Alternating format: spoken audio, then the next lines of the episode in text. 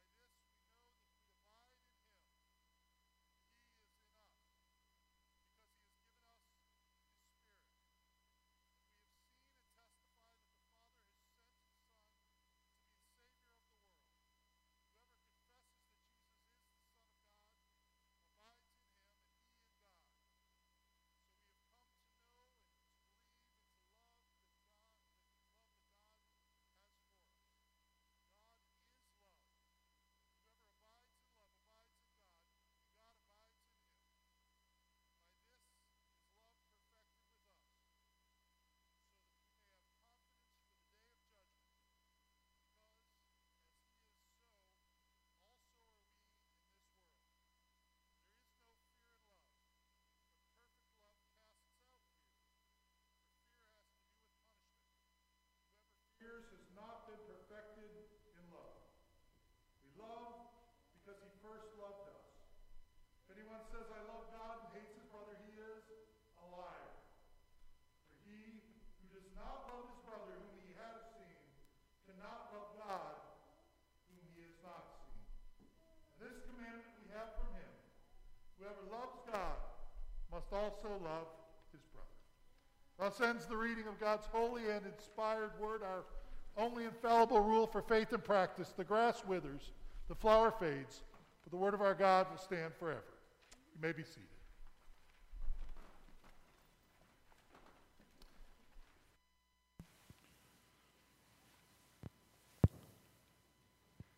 Would you pray with me? Our Heavenly Father, thank you that you have given us your goodness and your grace, that you have poured out your love upon us. And thank you that we are your children, not through any works that we have done, not through any merit that we have attained, but rather by grace through faith, which itself is a gift from you. Be with us now and help our eyes to see the truth that you have on, uh, for us. Help, help us to hear your voice speaking to us as you speak to us in your word. Help our hearts to be quickened by the truth of your word, that we might love you and love others as you have called us to do. We ask it in Jesus' name. Amen. Well, this passage that we are looking at today is, is a wonderful passage, I hope you agree. It's, it's a passage that one commentator said was one of the most sublime passages in all of the New Testament. Right? The whole book of First John is largely about love. That's why I called this sermon series First John a, a love letter. But, but while the whole book is about love, nowhere does this come more to the fore. Nowhere is it more obviously evident to us than in this passage right here. Over the course of 15 verses, we see no fewer than 29 times the word love or beloved is mentioned. Right? This idea of love dominates this passage like no other passage in Scripture. 1 Corinthians 13, the famous love passage, is even second to this passage as the most concentrated treatment of love. In fact, it's, it's so dense that there is a, a, a more deep addressing of the topic of love in this passage than, than really in all four of the Gospels combined. It is so directly focused on. Quite simply, love is the heartbeat of this passage, bringing, bringing rhythm and life to John's message. But it's not just any love that, that John is talking about here. He is talking about the, the love that is better than all loves, the love that is that love which is the best of loves. It's the epitome of love, perfect love, God's love. And in this passage, he urges us to, to love one another with the same love that he has shown to us, and tells us that in so loving one another, we first know God. Secondly, God abides in us.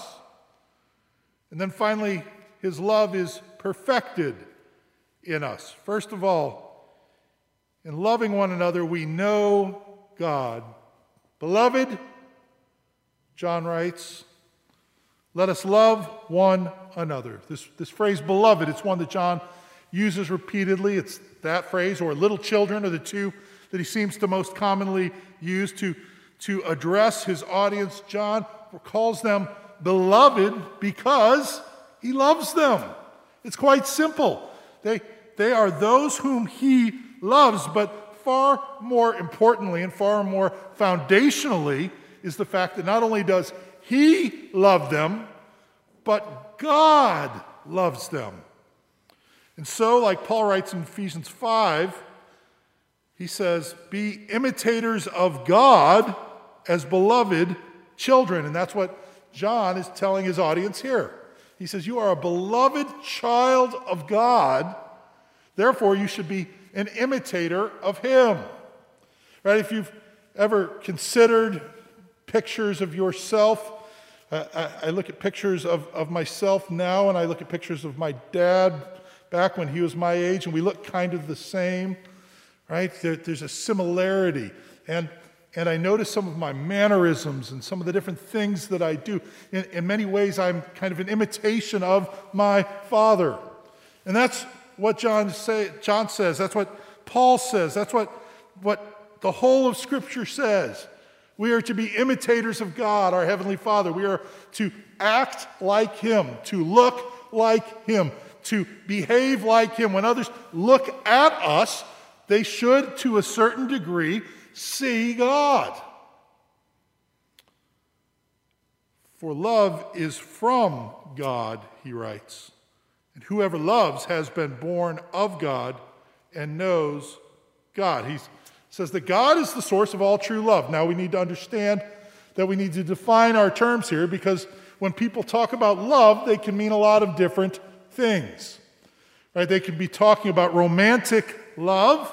They can be talking about the the love of friendship. They can be talking about familial love. There's all kinds of different ways that we could be addressing love. There are words that stand behind all these types of loves, but, but the Greek word here is agape. It is, it is more of a, a self sacrificial love, an, an all pervading love. It is the love that's spoken of in 1 Corinthians 13, that love passage that we talked about before and that we've looked at so many different times. Right? it's a love that has far less to do with how we feel and far more to do with what we do. This is the kind of love that it's talking about that, that comes from God because He is the source of it. For love is from God. God is love, we read in verse 8. Anyone who does not love does not know God because God is love. It's not just saying here that, that God is just love, that that's all he is, that, that love is God and God is love. No, it's saying that it, it's saying that, that God is love and that he is at his core in every part of his being, love is there. There, there of course, are, are other things that the scripture tells us about God. Right? God is one. God is a spirit. God is light. God is holy. God is a righteous judge. God is a consuming fire. God is mighty. God is with us. God is our help. God is faithful above and beyond. And in all of these things, though, God is love.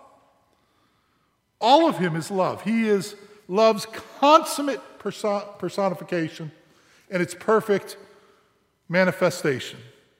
And in this, John writes in verse 9, the love of God was made manifest among us.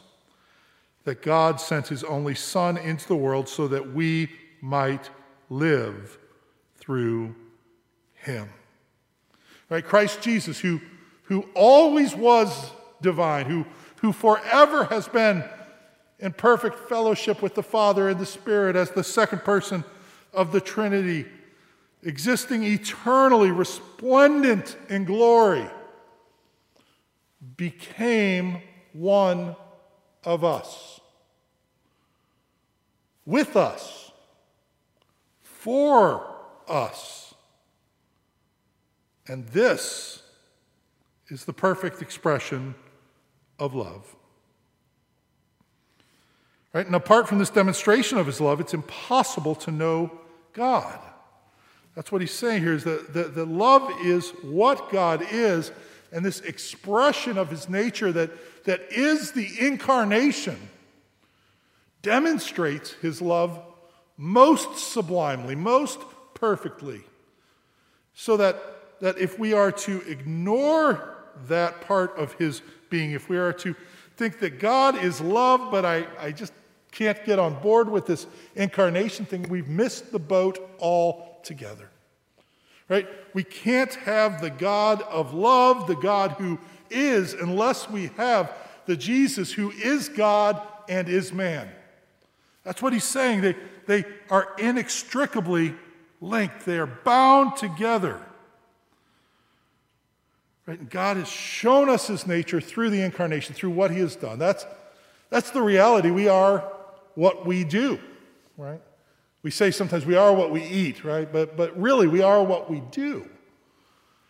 We, we like to parse those apart, don't we? We like to say when we do something that we don't like, something that maybe isn't very flattering, something that, that we know to be wrong, even. Like say, well, that wasn't like me. Yes, it was. It was like you. And it was like me. That, those things aren't things that just got applied to us from, from outside. Those are sins that come from, from inside, right? They come from our heart. That's where they, they, they are birthed. They are like us. But in God, there is no sin. He is love and holiness. And so he acts in accordance with who he is. That's what he has done in the incarnation. And so now that we have experienced the love of God, there is something that can happen to us that is different. Right? That's the idea here, is that, that as Jesus has come in the flesh, as he has borne our sins on Calvary's cross, as he has paid our penalty, as he has given us new life when we were once dead, there's a, a change that takes place in us. Right? Paul says it quite nicely in that we are a new creation. The old has gone away and the new has come. You See, the, the good news is that the gospel is not just for someday in the future, right? It's not just promising when we die we get to go to heaven. And won't that be nice? And for the meantime, well, whatever. No, there's a change that takes place right now, immediately. We are a new creation we are able to walk in holiness and walk in love and thus know God better. He says, and this is love, not that we have loved God, but that He loved us and sent His Son to be the propitiation for our sins. Propitiation, you'll remember back in chapter 2, we looked at it, big fancy seminary word, right? But it, it's a good word, it's a word we should know. The idea being that, that that He is our appeasement. He has, he has pacified the wrath of God, the holy, righteous wrath of God against our sin has been appeased, it has been satisfied in Christ Jesus. He is our propitiation. And this is the gospel, right? We, we sometimes want to take the death of Jesus and have it mean something else, right? Isn't it just such a great example of love? Well, yes, it is. But it's more than that. Isn't it, isn't it just a wonderful parable? No, it, it's not a parable. It is, it is the actual payment for our sins. He accomplished something there. I love what James Denney says. If the propitiatory death of Jesus is eliminated from the love of God, it might be unfair to say that the love of God is robbed of all meaning, but it is certainly robbed of its apostolic meaning.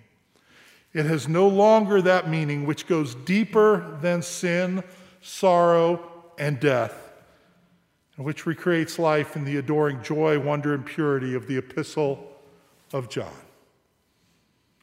Isn't that a wonderful promise that, that in the death of Jesus on the cross, the love of God goes deeper than sin, deeper than sorrow, deeper than even death. That has impact on us today. It has impact on the way we live our lives because we see God. We get to know God better through this reality, and that changes who we are. And it causes us to live lives to His glory. Quite simply, as he puts it in verse 11, if God so loved us, we also ought to love one another. Right? The, the, the if then statement here isn't, uh, uh, well, I don't know if that happened, but rather it's a, more of a since, right? Since God loved us in this way, we also ought to love one another. Jesus is our example, He is our, our motivation. He shows us how we are to love. And He, he pushes us in that direction through His love. He, he does these things. And as we follow Him, we get to know God better. Have you ever given somebody a gift, maybe a Christmas or for their birthday or just because? And, and it was in giving them this gift, your heart was filled with joy right? It, it was better than any gift you've ever received, right? Because it was an expression of your love for them and you knew they appreciated, enjoyed it, and it was just so wonderful, right? And, and that's a sense when you, when you express that kind of love toward another. You come to realize the love of God at a deeper level, right? And that's why we have joy in that.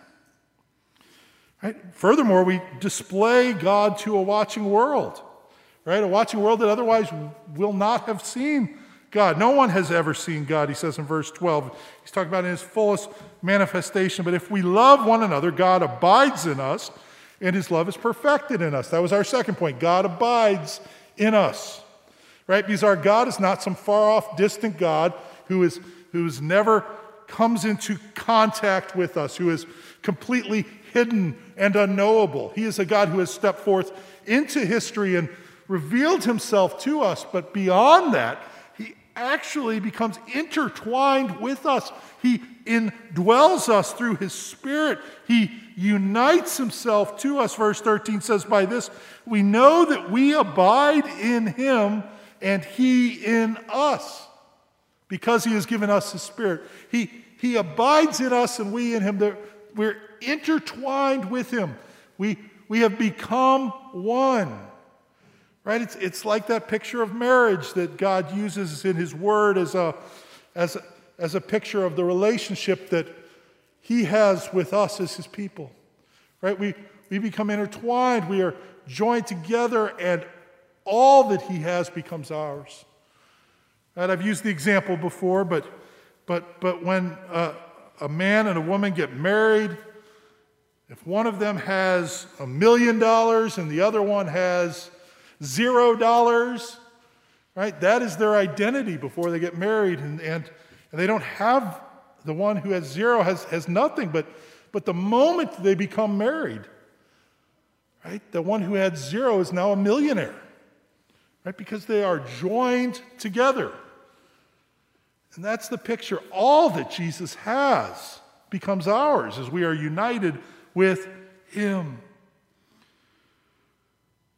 Paul puts it this way in Colossians 3 For you have died, and your life is hidden with Christ in God.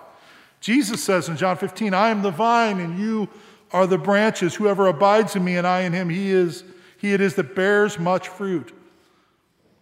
For apart from me, you can do nothing. Well, how, how does this happen? Sounds like a good deal, right?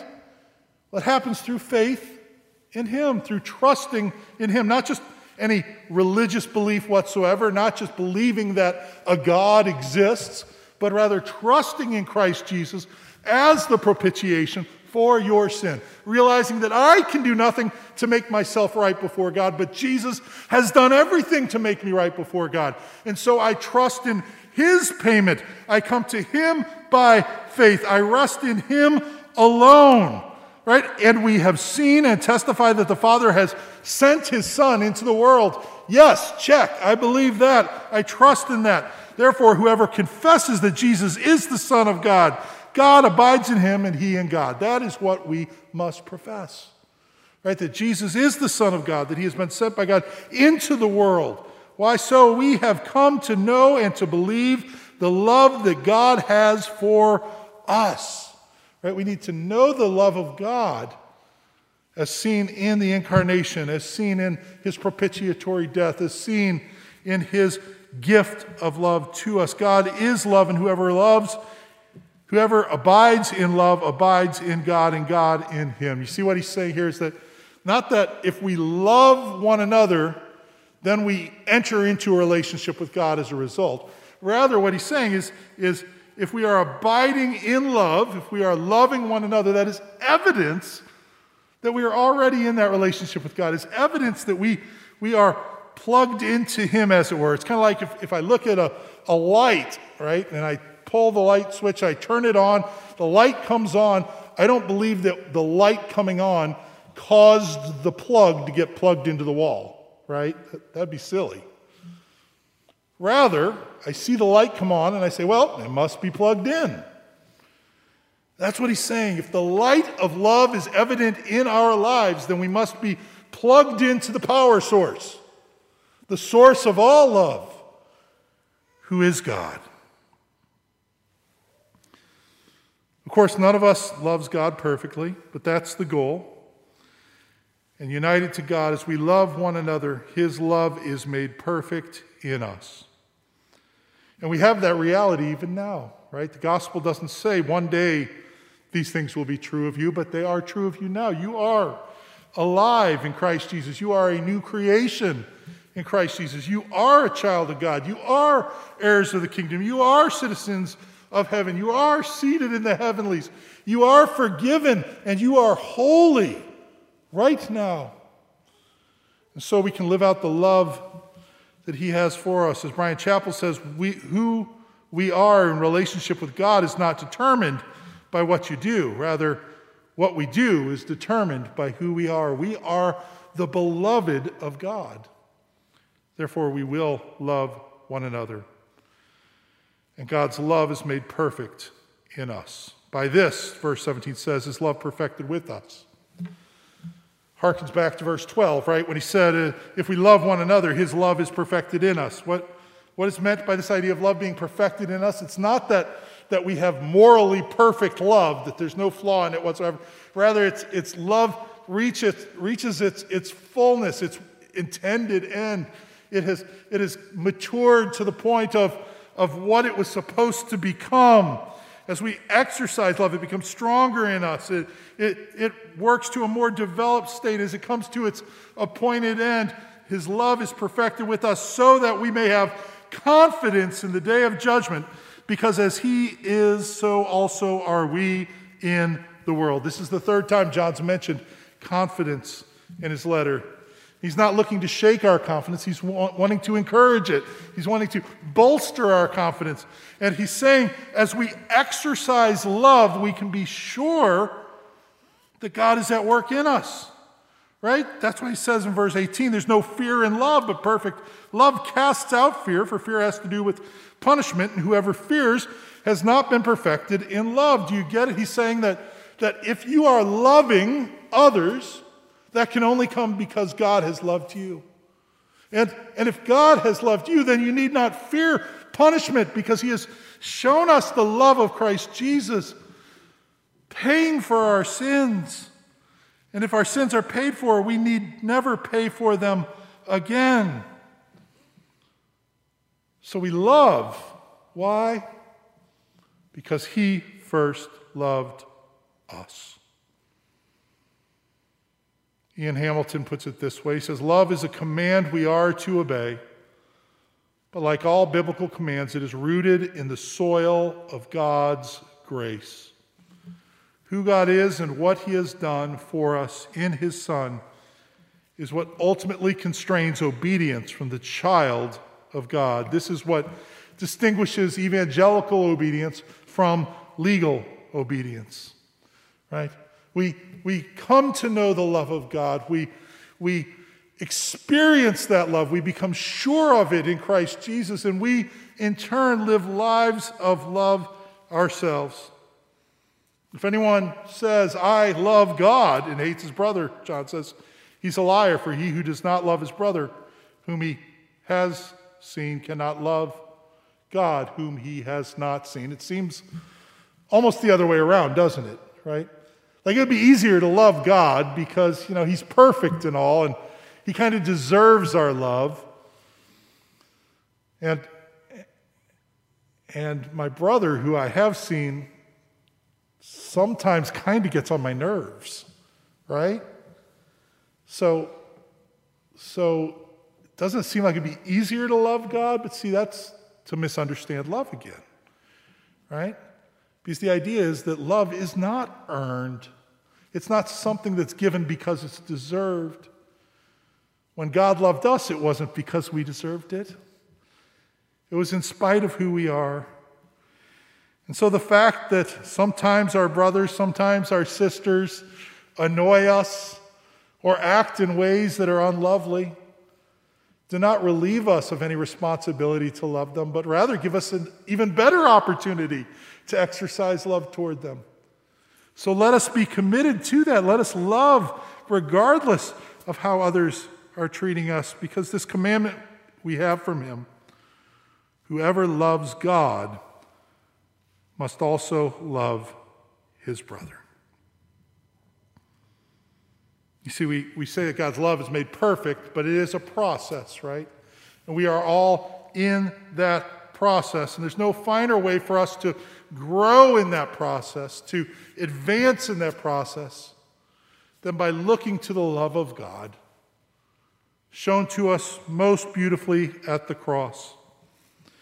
So when we come to the table, we do so remembering and proclaiming the death of Jesus on our behalf, that great gift of love. And we proclaim it to the, the world so that they might know its truth, but we also proclaim it to ourselves and to, to each other so that we might be reminded of that truth and, and of that beauty and of that power, that power to save us from our sins, that power to make us right with God, and that power to enable us to love one another as He has loved us.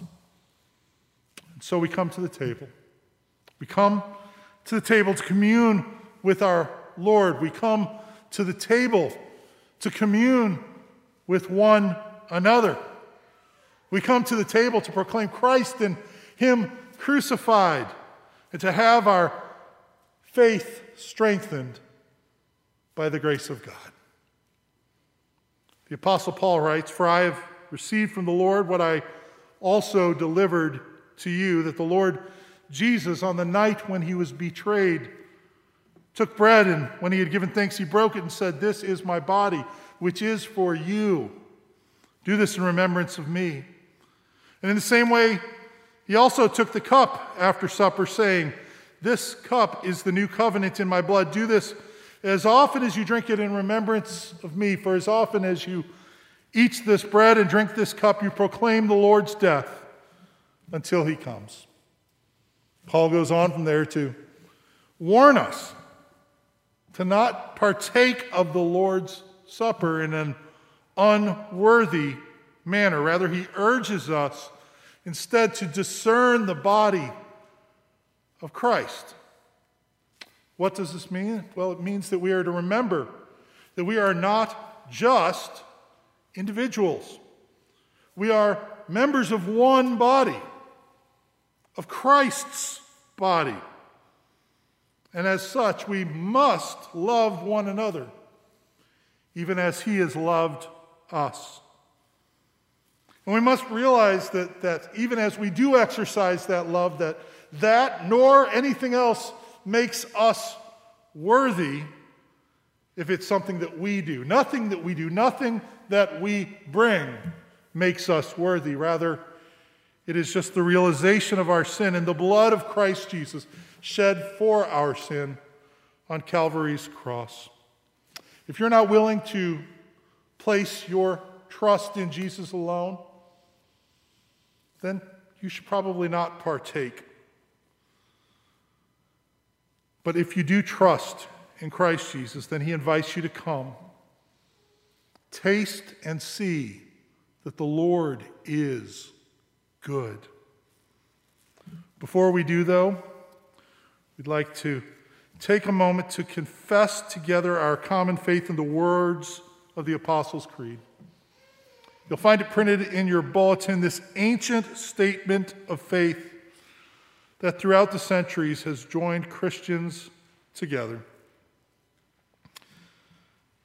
Let's proclaim its words together now. My brothers and sisters in Christ, what do you believe? I believe in God, the Father Almighty, maker of heaven and earth. I believe in Jesus Christ, his only begotten Son, our Lord, who was conceived by the Holy Spirit, born of the Virgin Mary, suffered under Pontius Pilate, was crucified, dead, and buried. He descended into hell. The third day he rose again from the dead. He ascended and sits at the right hand of God the Father Almighty. From there he shall come to judge the living and the dead. I believe in the Holy Spirit, a holy Catholic Church, the communion of saints, the forgiveness of sins, the resurrection of the body, and the life everlasting. Amen. Would you pray with me? Our Lord, we thank you that you have shown us love.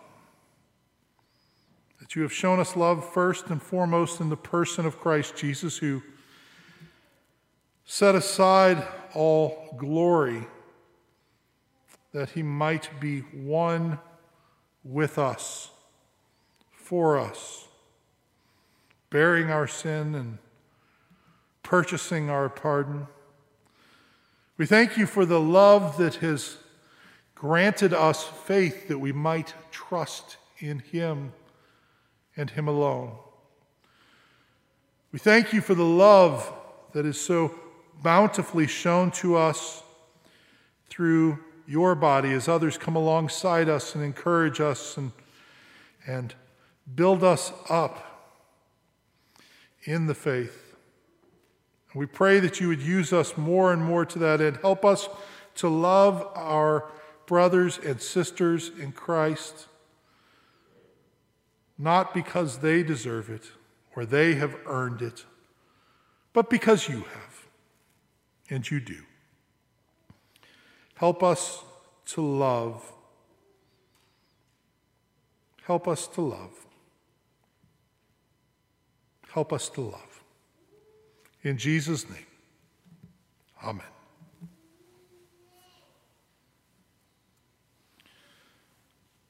Now, as they were eating, Jesus took bread and, after blessing it, broke it and gave it to the disciples.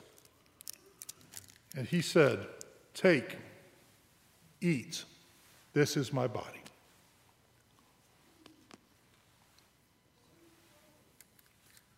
And he took a cup, and when he had given thanks, he gave it to them, saying, Drink of it, all of you, for this is my blood of the covenant, which is poured out for many for the forgiveness of sins.